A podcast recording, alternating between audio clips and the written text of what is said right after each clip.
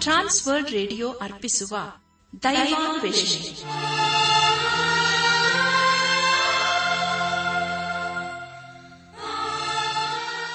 ಒಲಮೆಯ ಶ್ರೋತೃ ಬಾಂಧವರೇ ಈಗ ಪ್ರಸಾರವಾಗುವ ದೈವಾನ್ವೇಷಣೆ ಕಾರ್ಯಕ್ರಮವನ್ನು ಆಲಿಸಲು ನಿಮ್ಮನ್ನು ಹೃತ್ಪೂರ್ವಕವಾಗಿ ಕ್ರಿಸ್ತೇಸುವಿನ ಹೆಸರಿನಲ್ಲಿ ಆಮಂತ್ರಿಸುತ್ತೇವೆ. ದೈವಾನ್ವೇಷಣೆ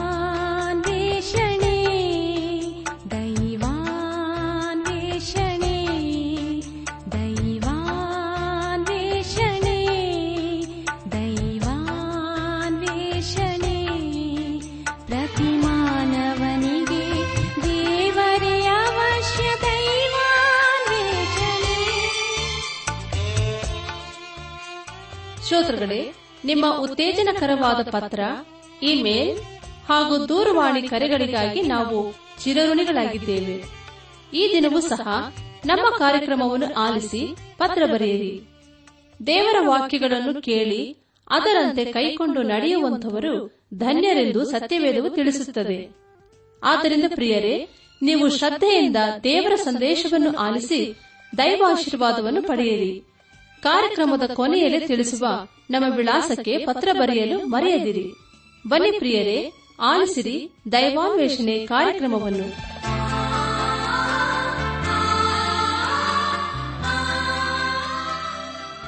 ಪ್ರಿಯರೇ, ನಮ್ಮ ಜೀವಿತದಲ್ಲಿ ದೇವರ ಆಶೀರ್ವಾದ ಬೇಕಲ್ಲವೇ? ಯಾಕಂದರೆ ನಾವು ಮನುಷ್ಯರು, ನಮಗೆ ದೇವರ ಸಹಾಯ ಬೇಕೇ ಬೇಕು. ನಮ್ಮ ಜೀವಿತದ ಎಲ್ಲ ಹಂತಗಳಲ್ಲಿ ದೇವರನ್ನು ಆಚರಿಸಿಕೊಳ್ಳೋಣ.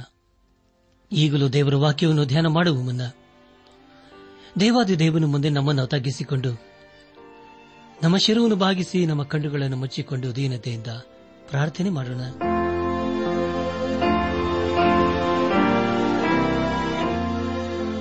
ಭೂಪರ ಲೋಕಗಳ ಒಡೆಯನೆ, ಎಲ್ಲ ಆಶೀರ್ವಾದಗಳಿಗೂ ಮೂಲ ಕಾರಣನೆ. ಸಮಯದಲ್ಲಿ ನಿನ್ನ ಮಕ್ಕಳಾದ ನಾವು ನಿನ್ನ ಸನ್ನಿಧಾನಕ್ಕೆ ಬಂದು ದೇವಾ, ನಿನ್ನ ಪರಿಶುದ್ಧವಾದ ನಾಮವನ್ನು ಕೊಂಡಾಡುತ್ತೇವೆ ನಿನ್ನ ನಾರಾಸ್ತೇವೆ ಘನಪಡಿಸುತ್ತೇವೆ. ಕರ್ತನೆ ದೇವಾದ ದೇವನೇ ದಿನ ವಿಶೇಷವಾಗಿ ಅನಾರೋಗ್ಯದ ನಿಮಿತ್ತವಾಗಿ ಮನೆಗಳಲ್ಲಿ ಹಾಗೂ ಆಸ್ಪತ್ರೆಗಳಲ್ಲಿ ಇರುವವರನ್ನು ದೇವಾನಿನ ಕೃಪೆ ಹಸ್ತಕ್ಕೊಪ್ಪಿಸಿಕೊಡ್ತೇವೆ ಕರ್ತನೆ, ಅವರನ್ನು ಕರುಣಿಸಿ, ಅವರಿಗೆ ಬೇಕಾದಂತ ಆರೋಗ್ಯನ ದಯಪಾಲಿಸಪ್ಪ. ಅವರು ತೆಗೆದುಕೊಳ್ಳುವಂತಹ ಔಷಧ ಆಹಾರಗಳಲ್ಲಿ ಕರ್ತ, ನಿನ್ನ ಕೃಪೆಯನ್ನು ಸೂರಿಸಪ್ಪ. ಹೇಗೂ ಕರ್ತನೆ, ಅವರಿಗೆ ಬೇಕಾದಂತ ಸಂಪೂರ್ಣವಾದಂತಹ ಆರೋಗ್ಯವನ್ನು ಕೊಟ್ಟು ಅವರ ಜೀವಿತದಲ್ಲಿ ದೇವ, ನಿನ್ನನ್ನು ನೀನು ಪ್ರಕಟ ಮಾಡಿಕೊಂಡು ನಿನ್ನನ್ನು ನೀನು ಮಹಿಮೆಪಡಿಸಿಕೊ. ನಾವೆಲ್ಲರೂ ಆತ್ಮೀಕ ರೀತಿಯಲ್ಲಿ ನಿನ್ನವರಾಗಿ ಜೀವಿಸುತ್ತ ಒಂದು ದಿವಸ ನಾವೆಲ್ಲರೂ ನಿನ್ನ ಮೈ ಮೇಲೆ ಕಂಡು ಬರಲು ಕೃಪೆ ತೋರಿಸು.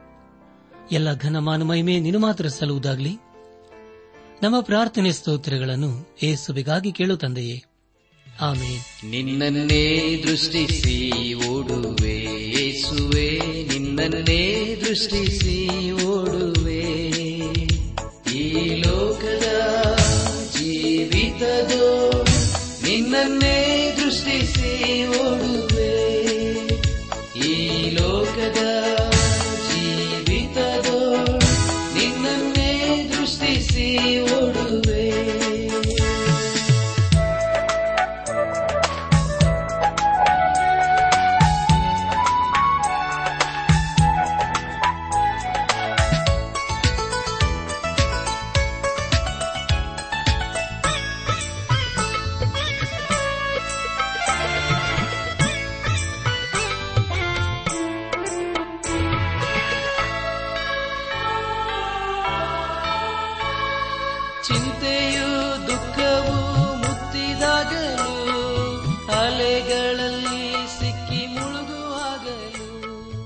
ಆತ್ಮೀಕ ಸಹೋದರ ಸಹೋದರಿಯರೇ, ದೇವರ ವಾಕ್ಯವನ್ನು ಧ್ಯಾನ ಮಾಡುವ ಮುನ್ನ ಎಲ್ಲಾ ಸಮಯಗಳಲ್ಲಿ ನಾವು ದೇವರನ್ನು ಆತುಕೊಳ್ಳೋಣ. ಕಳೆದ ಕಾರ್ಯಕ್ರಮದಲ್ಲಿ ನಾವು ಇಬ್ರಿಯರು ಭಾರತ ಪಾತ್ರಿಕೆ ಹತ್ತನೇ ಅಧ್ಯಾಯ ಹದಿನೆಂಟರಿಂದ ಇಪ್ಪತ್ತೈದನೇ ವಚನದವರೆಗೆ ಧ್ಯಾನ ಮಾಡಿಕೊಂಡು ಅದರ ಮೂಲಕ ನಮ್ಮ ನಿಜ ಜೀವಿತಕ್ಕೆ ಬೇಕಾದ ಅನೇಕ ಆತ್ಮೀಕ ಪಾಠಗಳನ್ನು ಕಲಿತುಕೊಂಡು ಅನೇಕ ರೀತಿಯಲ್ಲಿ ಆಶೀರ್ವಿಸಲ್ಪಟ್ಟಿದ್ದೇವೆ ಧ್ಯಾನ ಮಾಡಿದಂಥ ವಿಷಯಗಳನ್ನು ಈಗ ನೆನಪು ಮಾಡಿಕೊಂಡು ಮುಂದಿನ ವೇದ ಭಾಗಕ್ಕೆ ಸಾಗೋಣ. ಯೇಸು ಕ್ರಿಸ್ತನು ನಮಗೋಸ್ಕರ ಪ್ರತಿಷ್ಠಿಸಿದ ಜೀವವುಳ್ಳ ಹೊಸ ದಾರಿಯಲ್ಲಿ ಆತನ ರಕ್ತದ ಮೂಲಕ ಆತನ ಶರೀರವೆಂಬ ತರೆಯ ಮುಖಾಂತರ ದೇವರ ಸಮಕ್ಷಮದಲ್ಲಿ ಪ್ರವೇಶಿಸುವುದಕ್ಕೆ ನಮಗೆ ಧೈರ್ಯ ಉಂಟಾಯಿತು ಎಂಬುದಾಗಿಯೂ ದೇವರ ಮನೆ ಮೇಲೆ ಅಧಿಕಾರಿಯಾಗಿರುವ ಶ್ರೇಷ್ಠ ಯಾಜಕನು ನಮಗಿದ್ದಾನೆ.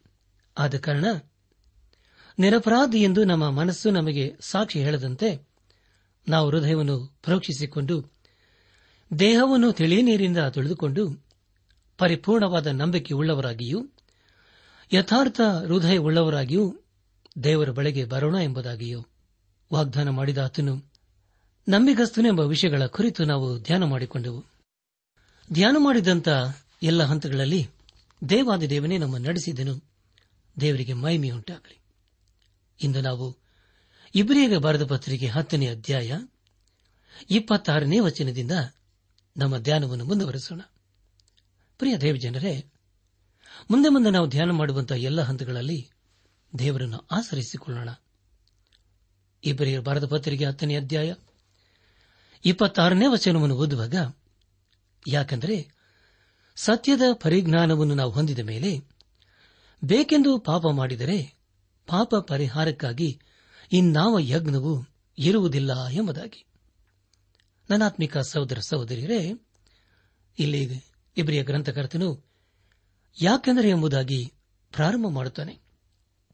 ಯಾಕೆಂದರೆ ಎಂಬುದಾಗಿ ಹೇಳುವಾಗ ಆ ವಿಷಯವು ಇಂದಿನ ವಚನಕ್ಕೆ ಅನ್ವಯವಾಗುತ್ತದೆ.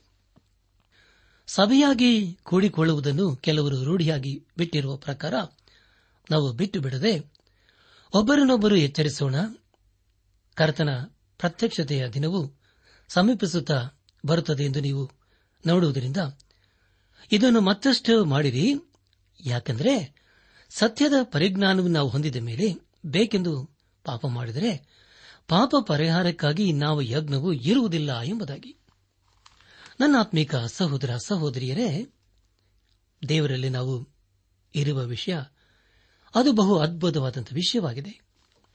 ಪೇತ್ರನು ಬರೆದಂತಹ ಎರಡನೇ ಪತ್ರಿಕೆ, ಎರಡನೇ ಅಧ್ಯಾಯ, ಇಪ್ಪತ್ತೊಂದನೇ ವಚನದಲ್ಲಿ ಹೀಗೆ ಓದುತ್ತೇವೆ. ಇದಕ್ಕಾಗಿಯೇ ನೀವು ಕರೆಯಲ್ಪಟ್ಟಿದ್ದೀರಿ. ಕ್ರಿಸ್ತನು ಸಹ ನಿಮಗೋಸ್ಕರ ಬಾಧೆಯನ್ನು ಅನುಭವಿಸಿ ನೀವು ತನ್ನ ಹೆಜ್ಜೆಯ ಜಾಡಿನಲ್ಲಿ ನಡೆಯಬೇಕೆಂದು ಮಾದರಿಯನ್ನು ತೋರಿಸಿ ಹೋದನು ಎಂಬುದಾಗಿ. ನನ್ನ ಆತ್ಮಿಕ ಸಹೋದರ ಸಹೋದರಿಯರೇ ಇಬ್ರಿಯ ಗ್ರಂಥಕರ್ತನು ಅಂದಿನ ಯಹುದ್ಯರಿಗೆ ಪದೇ ಪದೇ ಎಚ್ಚರಿಕೆಯನ್ನು ಕೊಡುತ್ತಿದ್ದಾನೆ.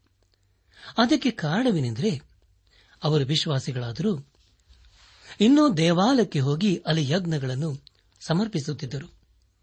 ನಾವು ಇನ್ನೂ ಮೋಶೆಯ ಧರ್ಮಶಾಸ್ತ್ರವನ್ನು ಅನುಸರಿಸುವವರು ಎಂಬುದಾಗಿ ಹೇಳಿಕೊಳ್ಳುತ್ತಿದ್ದರು.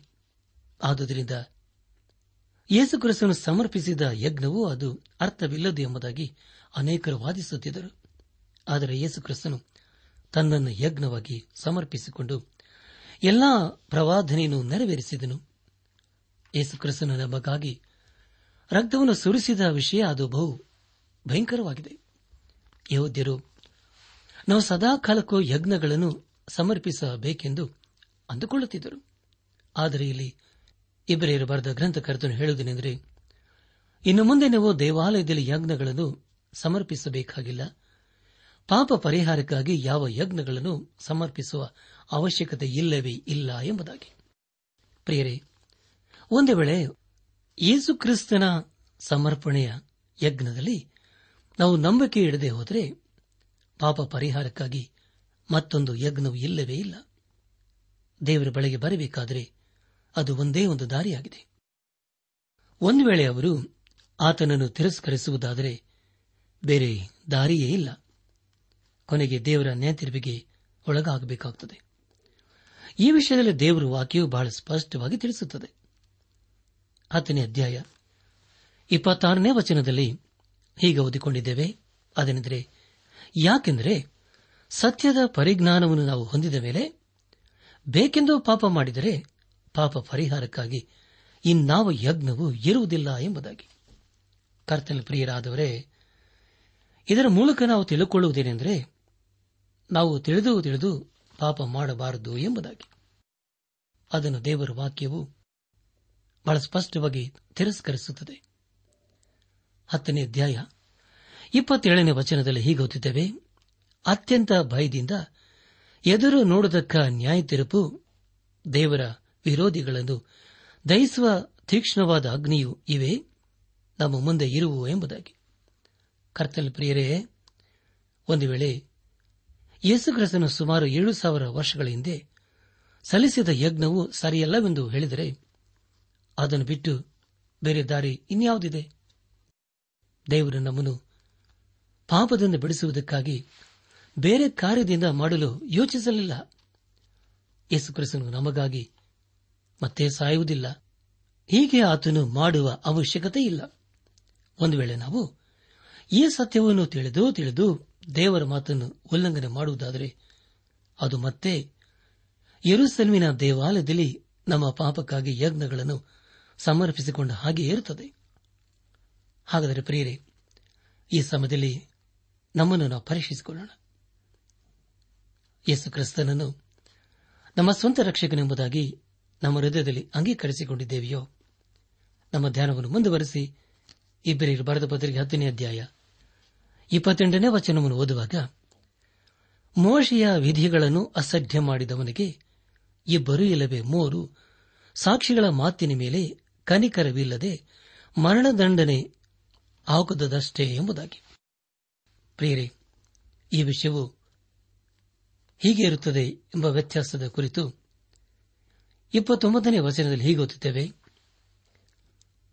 ಯಾವನು ದೇವಕುಮಾರನನ್ನು ತೊಳೆದು ಒಡಂಬಡಿಕೆಯನ್ನು ಸ್ಥಿರಪಡಿಸಿದಂತ ತನ್ನನ್ನು ಪವಿತ್ರ ಮಾಡಿದಂಥ ರಕ್ತವನ್ನು ಅಶುದ್ಧವೆಣಿಸಿ ದೇವರ ಕೃಪಾವರವಾಗಿರುವ ಆತ್ಮನನ್ನು ತಿರಸ್ಕಾರ ಮಾಡಿದ್ದಾನೋ ಅವನು ಇನ್ನೂ ಎಷ್ಟೋ ಕ್ರೂರವಾದ ದಂಡನೆಗೆ ಪಾತ್ರನಾಗಬೇಕೆಂಬುದನ್ನು ಯೋಚಿಸಿರಿ ಎಂಬುದಾಗಿ. ಪ್ರಿಯರೇ, ಇದು ಸತ್ಯವಿದ್ದದಲ್ಲಿ ಮತ್ತೊಂದು ಅದ್ಭುತವಾದಂತಹ ಹೇಳಿಕೆಯಾಗಿದೆ.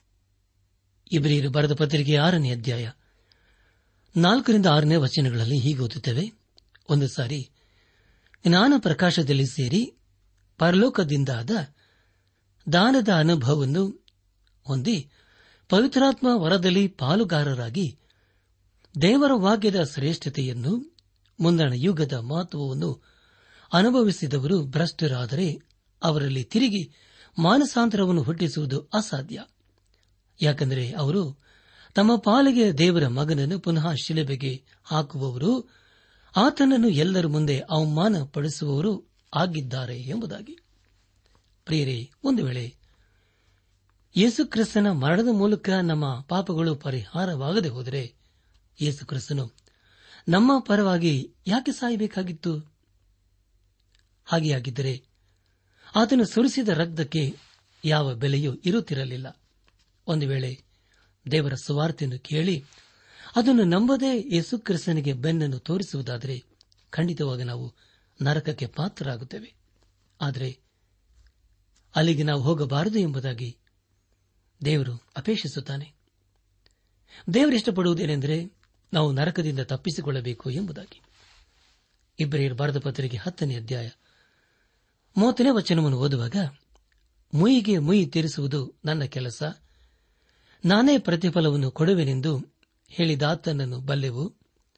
ಇದಲ್ಲದೆ ಕರ್ತನು ತನ್ನ ಜನರ ನ್ಯಾಯವನ್ನು ವಿಚಾರಿಸುವನೆಂತಲೂ ಹೇಳಿಯದೆ ಎಂಬುದಾಗಿ. ನನ್ನ ಆತ್ಮಿಕ ಸಹೋದರ ಸಹೋದರಿಯರೇ, ದೇವರು ನಮಗೆ ನ್ಯಾಯ ತೀರ್ಪು ಮಾಡ್ತಾನೆ ಆತನೇ ಈ ಲೋಕಕ್ಕೆ ಸರ್ವಾಧಿಕಾರಿಯಾಗಿದ್ದಾನೆ. ನಾವ್ಯಾರು ಒಂದು ದಿನ ಆತನ ಮುಂದೆ ನಿಲ್ಲಲೇಬೇಕು. ದೇವರು ನಮಗೆ ನ್ಯಾಯ ತೀರ್ಪು ಮಾಡುವ ಎಲ್ಲ ಅಧಿಕಾರವಿದೆ. ಪೇತ್ರನು ಬರೆದಂತಹ ಮೊದಲಿನ ಪತ್ರಿಕೆ ನಾಲ್ಕನೇ ಅಧ್ಯಾಯ, ಹದಿನೇಳು ಹಾಗೂ ಹನ್ನೆರಡನೇ ವಚನಗಳಲ್ಲಿ ಹೀಗೆ ಓದುತ್ತೇವೆ. ನ್ಯಾಯ ವಿಚಾರಣೆಯ ಸಮಯ ಬಂದದೆ, ಆ ವಿಚಾರಣೆಯು ದೇವರ ಮಾನ್ಯೆಯಲ್ಲಿಯೇ ಪ್ರಾರಂಭವಾಯಿತಲ್ಲ. ಅದು ನಮ್ಮಲ್ಲಿ ಪ್ರಾರಂಭವಾಗಲು ದೇವರ ಸುವಾರ್ತೆಯನ್ನು ನಮ್ಮ ಲೊಲ್ಲದವರ ಗತಿ ಏನಾಗಬಹುದು? ನೀತಿವಂತನೇ, ರಕ್ಷಣೆ ಹೊಂದುವುದು ಕಷ್ಟವಾದರೆ ಭಕ್ತಿಹೀನನನ್ನು ಪಾಪಿಷ್ಟನ್ನು ನಿಲ್ಲುವುದು ಹೇಗೆ ಎಂಬುದಾಗಿ. ನನ್ನಾತ್ಮಿಕ ಸಹೋದರ ಸಹೋದರಿಯರೇ, ನಮ್ಮ ಧ್ಯಾನವನ್ನು ಮುಂದುವರೆಸಿ ಇಬ್ರಿಗೆ ಬರೆದ ಪತ್ರಿಕೆ ಹತ್ತನೇ ಅಧ್ಯಾಯ ಮೂವತ್ತೊಂದನೇ ವಚನವನ್ನು ಓದುವಾಗ ಜೀವ ಸ್ವರೂಪನಾದ ದೇವರ ಕೈಯಲ್ಲಿ ಸಿಕ್ಕಿ ಬೀಳುವುದು ಭಯಂಕರವಾದದ್ದು ಎಂಬುದಾಗಿ. ಪ್ರಿಯರಿ, ಇದು ನಿಜವಾಗಲೂ ಅದ್ಭುತವಾದಂತಹ ಭಯಂಕರವಾದಂತಹ ವಿಷಯವಾಗಿದೆ. ಅದರ ಕುರಿತು ನಾವು ಇನ್ನೂ ಹೆಚ್ಚಾಗಿ ಆಲೋಚನೆ ಮಾಡಬೇಕಲ್ಲವೇ? ಈ ಮಾತುಗಳು ವಿಶ್ವಾಸಿಗೆ ಹಾಗೂ ಅವಿಶ್ವಾಸಿಗೆ ಅನ್ವಯವಾಗುತ್ತದೆ. ಜೀವ ಸ್ವರೂಪನಾದ ದೇವರ ಕೈಯಲ್ಲಿ ಸಿಕ್ಕಿ ಬೀಳುವುದು ಖಂಡಿತವಾಗಿಯೂ ಅದು ಭಯಂಕರವಾದದು ಯಜರನ ಪುಸ್ತಕ ಏಳನೇ ಅಧ್ಯಾಯ ಒಂಬತ್ತನೇ ವಚನದಲ್ಲಿ ಹೀಗೆ ಓದುತ್ತೇವೆ. ಅವನು ಮೊದಲನೆಯ ತಿಂಗಳಿನ ಮೊದಲನೆಯ ದಿನದಲ್ಲಿ ಬಾಬೇಲಿನಿಂದ ಹೊರಟನು. ತನ್ನ ದೇವರ ಕೃಪಾಸ್ತ ಪಾಲದಿಂದ ಐದನೆಯ ತಿಂಗಳಿನ ಮೊದಲನೆಯ ದಿನದಲ್ಲಿ ಯರೂಸಲೇಮಿಗೆ ಸೇರಿದನು ಎಂಬುದಾಗಿ. ನನ್ನಾತ್ಮಿಕ ಸಹೋದರ ಸಹೋದರಿಯರೇ, ಇಲ್ಲಿ ದೇವರ ಹಸ್ತವು ಆ ವ್ಯಕ್ತಿಯ ಮೇಲೆ ಒಳ್ಳೆಯದಕ್ಕಾಗಿದೆ ಅದೇ ದೇವರು ತನ್ನ ಹಸ್ತವನ್ನು ನಮ್ಮ ಒಳ್ಳೆಯದಕ್ಕಾಗಿ ನಮ್ಮ ಮೇಲೆ ಇಡಲು ಇಷ್ಟಪಡುತ್ತಾನೆ. ಅನೇಕ ಸಾರಿ ಭಾರವಾಗಿ ಕಂಡುಬರುತ್ತದೆ. ದಾವಿದನು ಮೂವತ್ತೆರಡನೇ ಕೀರ್ತನೆ ನಾಲ್ಕನೇ ವಚನದಲ್ಲಿ ಹೀಗೆ ಹೇಳುತ್ತಾನೆ, ಅದೇನೆಂದರೆ ಹಗಲಿರಳು, ನಿನ್ನ ಶಿಕ್ಷಾ ಹಸ್ತವು ನನ್ನ ಮೇಲೆ ಭಾರವಾಗಿತ್ತು. ಬೇಸಿಗೆಯ ನೀರಿನಂತೆ ನನ್ನ ಶರೀರದ ಸಾರವೆಲ್ಲ ಬತ್ತಿ ಹೋಯಿತು ಎಂಬುದಾಗಿ. ಕರ್ತನ ಪ್ರಿಯರಾದವರೇ, ದೇವರು ಏನು ಮಾಡುತ್ತಿದ್ದಾನೆ? ದಾವಿದನು ಪ್ರಾಣಭಯದಿಂದ ಓಡಿ ಹೋಗುತ್ತಿದ್ದಾನೆ ಅವನು ದೇವರ ಮುಂದೆ ತನ್ನ ಪಾಪವನ್ನು ಮುಚ್ಚಿಕೊಳ್ಳಲು ಪ್ರಯತ್ನ ಮಾಡುತ್ತಿದ್ದಾನೆ. ಆದುದರಿಂದ ದೇವರು ದಾವಿದನು ತನ್ನ ಪಾಪವನ್ನು ಒಪ್ಪಿಕೊಳ್ಳುವಂತೆ ಮಾಡಿ ಅವನ ಸಂಗಡ ವ್ಯವಹರಿಸುತ್ತಿದ್ದಾನೆ. ಒಂದು ವೇಳೆ ನಮ್ಮ ಜೀವಿತದಲ್ಲಿಯೂ ಇಂಥ ಪಾಪವಿರಬಹುದು ಅಥವಾ ಆತನ ಶಿಕ್ಷಾ ಹಸ್ತವು ನಮ್ಮ ಮೇಲೆ ಇರಬಹುದು. ಪ್ರಿಯರೇ, ದೇವರ ಶಿಕ್ಷಾ ಹಸ್ತಕ್ಕೂ ಆತನ ನ್ಯಾಯ ತೀರ್ಪಿನ ಹಸ್ತಕ್ಕೂ ವ್ಯತ್ಯಾಸವಿದೆ. ಮೈಗೆ ಮೈ ತೀರಿಸುವುದು ದೇವರ ಕೆಲಸವಾಗಿದೆ. ಆದರೆ ದೇವರು ತನಗೆ ಇಷ್ಟವಿಲ್ಲದ ನ್ಯಾಯವನ್ನು ನಮ್ಮ ಮೇಲೆ ಬರಮಾಡುವುದಿಲ್ಲ ಆದರೆ ಅದೇ ಸಮಯದಲ್ಲಿ ದೇವರು ಪಾಪಕ್ಕೆ ನ್ಯಾಯ ತೀರಿಸುತ್ತಾನೆ. ಎಪ್ಪತ್ತೈದನೇ ಕೀರ್ತನೆ. ಎಂಟನೇ ವಚನದಲ್ಲಿ ಕೀರ್ತನೆಗಾರನು ಹೀಗೆ ಬರೆಯುತ್ತಾನೆ.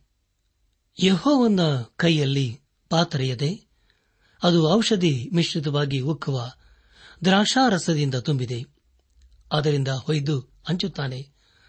ಲೋಕದ ದುಷ್ಟರೆಲ್ಲರೂ ಅದರೊಳಗಿನ ಮಡ್ಡಿಯನ್ನು ಸಹ ಕುಡಿದು ಮುಗಿಸಬೇಕು ಎಂಬುದಾಗಿ.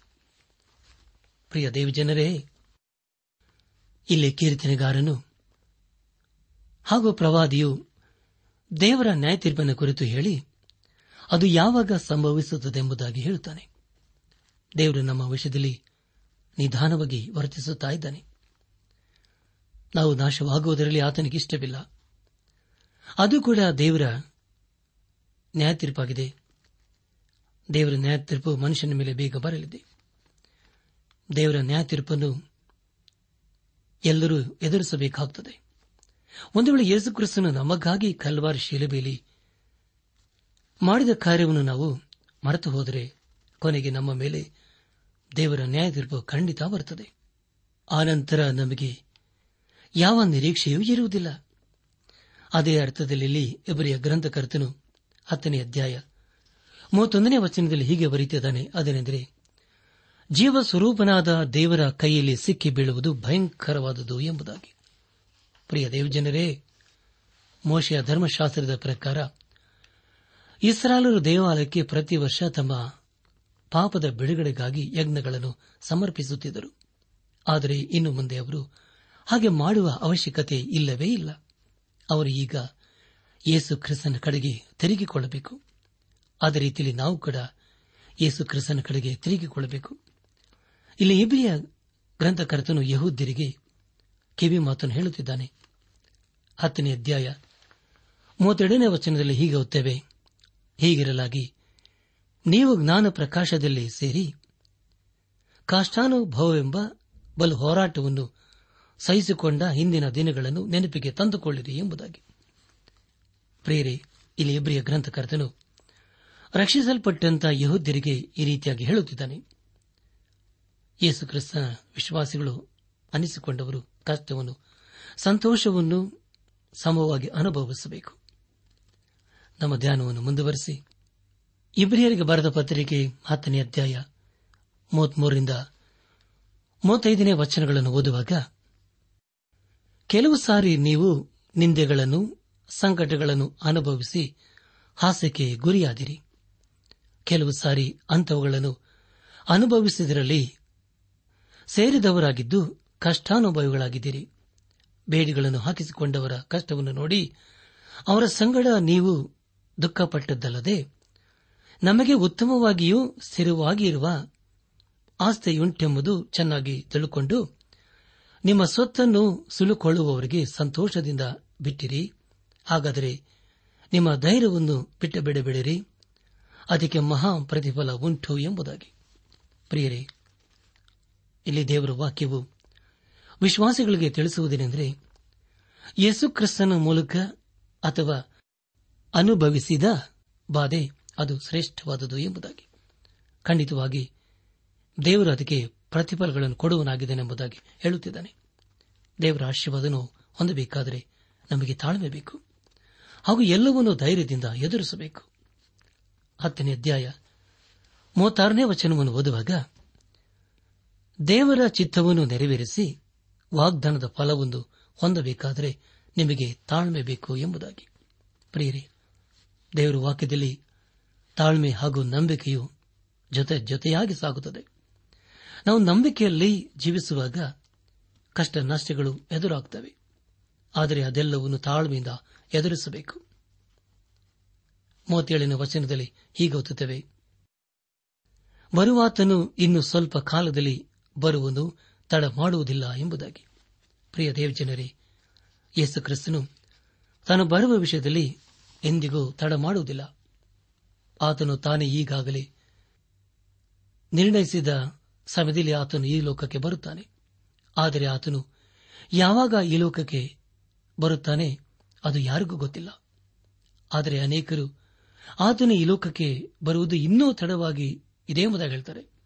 ಆದರೆ ಅವರ ಮಾತಿನಲ್ಲಿ ಯಾವ ಆಧಾರವೂ ಇಲ್ಲ. ಯೇಸು ಕ್ರಿಸ್ತನ ಈ ಲೋಕಕ್ಕೆ ಮೊದಲ ಸಾರಿ ಬಂದದ್ದು ಎಷ್ಟು ಸತ್ಯವೋ ಆತನ ಎರಡನೇ ಬರೋಣು ಕೂಡ ಅಷ್ಟೇ ಸತ್ಯವಾಗಿದೆ. ಇಬ್ರಿಯರ್ ಬರದ ಪತ್ರಿಕೆ ಹತ್ತನೇ ಅಧ್ಯಾಯ ಮೂವತ್ತೆಂಟನೇ ವಚನವನ್ನು ಓದುವಾಗ, ಆದರೆ ನನ್ನವರಾಗಿರುವ ನೀತಿವಂತನು ನಂಬಿಕೆಯಿಂದಲೇ ಬದುಕುವನು, ಅವನು ಹಿಂದೆಗೆದರೆ ಅವನಲ್ಲಿ ನನಗೆ ಸಂತೋಷವಿರುವುದಿಲ್ಲ ಎಂದು ಬರೆದದೆ ಎಂಬುದಾಗಿ. ದೇವಜನರೇ ಇದು ಹಬಕುಕ ಪ್ರವಾದನೆ ಗ್ರಂಥದ ಎರಡನೇ ಅಧ್ಯಾಯ, ಮೂರು ಹಾಗೂ ನಾಲ್ಕನೇ ವಚನಗಳ ಹೇಳಿಕೆಯಾಗಿದೆ. ಇದನ್ನು ನಾವು ರೋಮಾಪುರ ಸಭೆಗೆ ಬರೆಯುವಾಗಲೂ, ಪೌಲನು ಗಲಾತ್ ಸಭೆಗೆ ಬರೆಯುವಾಗಲೂ ಇದನ್ನು ನಾವು ಓದುತ್ತೇವೆ. ಪೌಲನು ಈ ವಿಷಯದ ಕುರಿತು ಉಲ್ಲೇಖಿಸಿದ್ದಾನೆ. ಇದು ಬಹು ಪ್ರಾಮುಖ್ಯವಾದಂತಹ ವೇದ ವಚನವಾಗಿದೆ. ಅಪಸನದ ಪೌಲನು ಬರೆದ ಎಲ್ಲಾ ಪತ್ರಿಕೆಗಳಲ್ಲಿ ವಿಭಿನ್ನವಾಗಿ ವಿವರಿಸಿದ್ದಾನೆ. ರೋಮಾಯಕ್ಕೆ ಬರುವಾಗ, ನೀತಿವಂತನು ನಂಬಿಕೆಯಿಂದ ಬದುಕುನು ಎಂಬುದಾಗಿಯೂ, ಹಾಗೂ ದೇವರು ಪಾಪಿಗಳನ್ನು ಹೇಗೆ ನ್ಯಾಯ ತೀರಿಸಲಿದ್ದಾನೆ ಎಂಬುದಾಗಿ ಓದುತ್ತೇವೆ.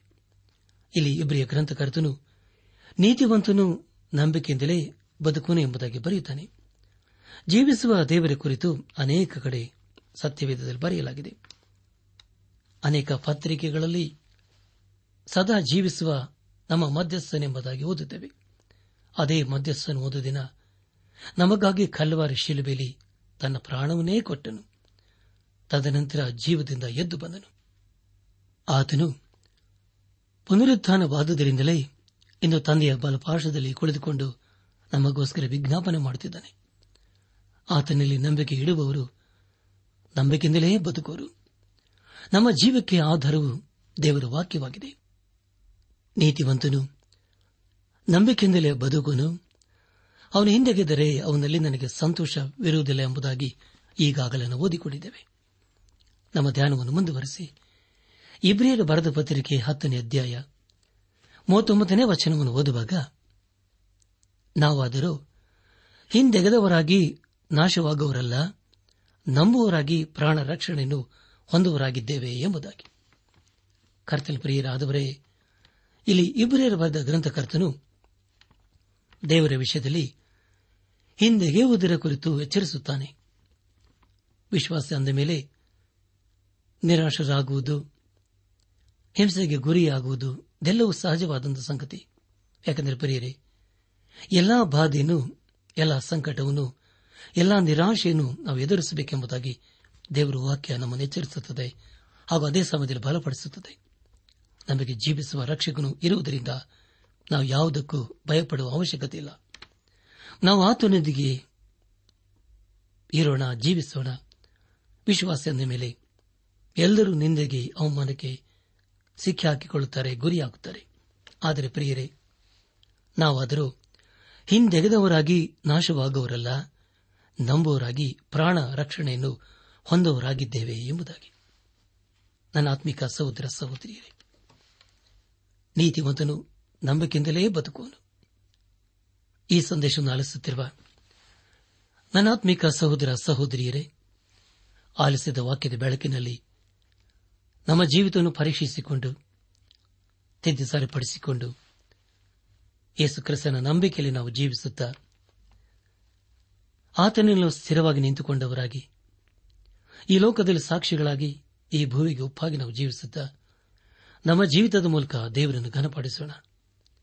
ಹಾಗೆ ನಾವು ಜೀವಿಸುವಾಗ ಖಂಡಿತವಾಗಿ ದೇವರು ನಮ್ಮೊಂದಿಗೆ ಇದ್ದುಕೊಂಡು ಎಲ್ಲಾ ಸ್ಥಿತಿಗತಿಗಳಲ್ಲಿ ಕೈದು ನಡೆಸುತ್ತಾನೆ ಹಾಗೂ ತನ್ನೊಂದಿಗೆ ಸೇರಿಸಿಕೊಳ್ಳುತ್ತಾನೆ. ಆದ್ದರಿಂದ ಪ್ರಿಯ ದೇವಿ ಜನರೇ, ಕಷ್ಟಗಳು ಬರುವಾಗ ಸೋತು ಹೋಗದೆ, ನಿರಾಶೆಯ ಸ್ಥಿತಿಗತಿಗಳನ್ನು ಎದುರಿಸುವಾಗ ಕುಗ್ಗಿ ಹೋಗದೆ ಅನಾರೋಗ್ಯದ ಬಾಧೆಯನ್ನು ತಾಳಿಕೊಳ್ಳದೆ ಕುಗ್ಗಿ ಹೋಗದೆ ಯೇಸು ಕ್ರಿಸ್ತನಲ್ಲಿ ನಿರೀಕ್ಷೆ ಇಟ್ಟವರಾಗಿ ಆತನನ್ನು ಆತುಕೊಂಡು ಆತನ ಮಾರ್ಗದಲ್ಲಿ ಜೀವಿಸುತ್ತಾ ಆತನ ಆಶೀರ್ವಾದಕ ನಾವು ಪಾತ್ರರಾಗೋಣ. ಹಾಗಾಗುವಂತೆ ತಂದೆಯಾದ ದೇವರು, ಯೇಸು ಕ್ರಿಸ್ತನ ಮೂಲಕ ನಮ್ಮೆಲ್ಲರನ್ನು ಆಶೀರ್ವದಿಸಿ ನಡೆಸಲಿ.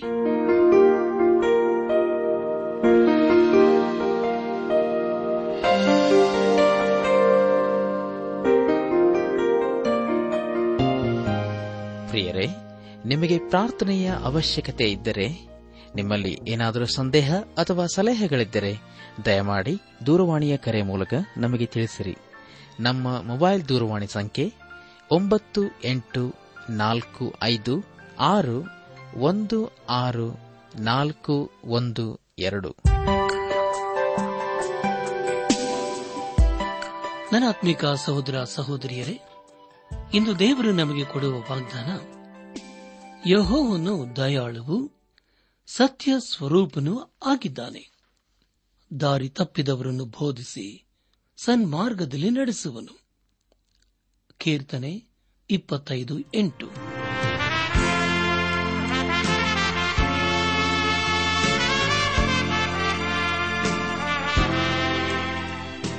ಪ್ರಿಯರೇ, ದೈವಾನ್ವೇಷಣೆ ಕಾರ್ಯಕ್ರಮವು ನಿಮ್ಮ ಅನುದಿನ ಜೀವನಕ್ಕೆ ಬೇಕಾದ ನವ ಉತ್ತೇಜನ ಹಾಗೂ ಆಶೀರ್ವಾದ ನೀಡಿದೆ ಎಂದು ನಾವು ನಂಬುತ್ತೇವೆ. ನಿಮ್ಮ ಅನಿಸಿಕೆ ಹಾಗೂ ಅಭಿಪ್ರಾಯ ನಮ್ಮೊಂದಿಗೆ ಪತ್ರದ ಮೂಲಕ ಇಮೇಲ್ ಅಥವಾ ದೂರವಾಣಿ ಮೂಲಕ ದಯಮಾಡಿ ತಿಳಿಸಿರಿ. ನಿಮ್ಮ ಸಂತೋಷದಲ್ಲಿ ನಾವು ಸಹ ಪಾಲುಗಾರರಾಗುತ್ತೇವೆ ಹಾಗೂ ನಿಮ್ಮ ಪತ್ರಗಳಿಗೆ ಉತ್ತರಿಸುತ್ತೇವೆ. ಈ ಕಾರ್ಯಕ್ರಮವನ್ನು ಕೇಳುವಂತೆ ನಿಮ್ಮ ಸ್ನೇಹಿತರಿಗೂ, ಬಂಧುಗಳಿಗೂ, ನೆರೆಹೊರೆಯವರಿಗೂ ತಿಳಿಸಿರಿ. ದೇವರ ಅಧಿಕ ಆಶೀರ್ವಾದ ನಿಮ್ಮೆಲ್ಲರ ಮೇಲೆ ಸುರಿಯಲಿ.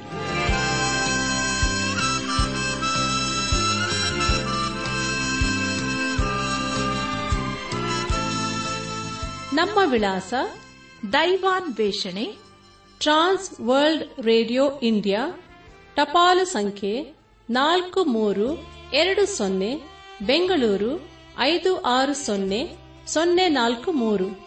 ನಮ್ಮ ಇಮೇಲ್ ವಿಳಾಸ KAN TTB at radio eight eight two dot com ನಮಸ್ಕಾರ ಪ್ರಿಯರೇ.